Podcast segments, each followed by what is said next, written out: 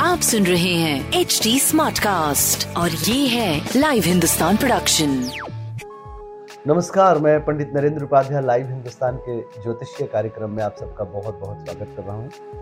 सबसे पहले हम लोग 26 दिसंबर 2022 की ग्रह स्थिति देखते हैं, राहु मेष राशि में, मंगल वक्री होकर के वृषभ राशि में, केतु तुला राशि में सूर्य बुद्ध और शुक्र।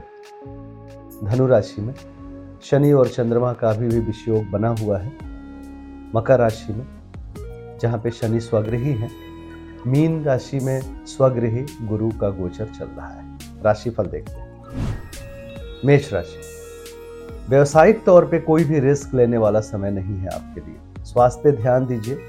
अगर रक्तचाप अनियमित है तो चिकित्सकीय सलाह ज़रूर लें। पिता के स्वास्थ्य पर भी ध्यान देने की आवश्यकता है। कोर्ट कचहरी से बचने की आवश्यकता है।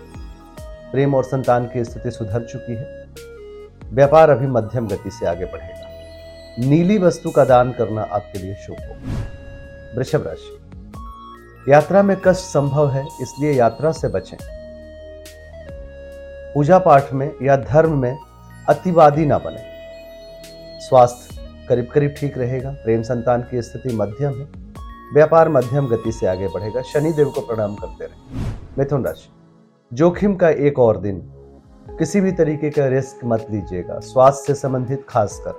प्रेम संतान की स्थिति बहुत अच्छी है। व्यापार भी आपका अच्छा चल रहा है। शनि देव को नीली वस्तु अर्पित करें। शुभ कर्क राशि जीवन साथी के स्वास्थ्य पर ध्यान देने की आवश्यकता है। नौकरी चाकरी में कुछ असामान्य स्थिति हो सकती है, नकारात्मक तौर पे इस बात का ध्यान रखें। प्रेमी प्रेमिका की मुलाकात में कोई बड़ा झगड़ा ना हो, इस बात का ध्यान रखें। स्वास्थ्य मध्यम, प्रेम संतान मध्यम, व्यापार भी मध्यम। लाल वस्तु पास सिंह राशि। शत्रु उपद्रव संभव है, लेकिन शत्रु शमन भी संभव है, किसी की एक नहीं चल पाएगी आपके सामने। आप स्वयं परिस्थितियों पे कब्जा कर लेंगे।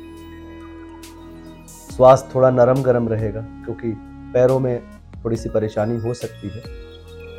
प्रेम और संतान की स्थिति लगभग ठीक है, व्यापार आपका सही चलेगा। पीली वस्तु पास रखें। कन्या राशि।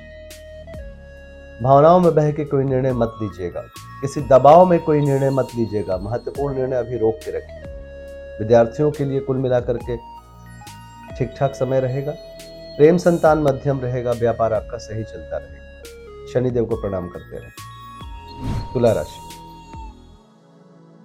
घर में किसी भी तरीके से नकारात्मक चीज़ों से निपटने के लिए तैयार रहें। मन को शांत रखें और शांत होकर के चीज़ों को निपटाएँ।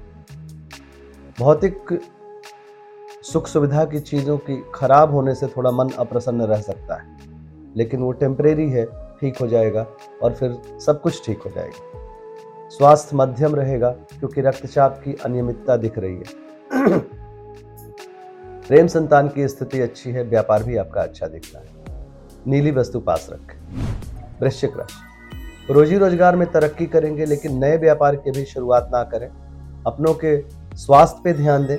आप स्वयं के भी नाक कान गला की परेशानी दिख रही है। प्रेम संतान अच्छा है, व्यापार भी अच्छा दिख रहा है। लाल वस्तु पास रखें। धनु राशि। निवेश करने से बचें।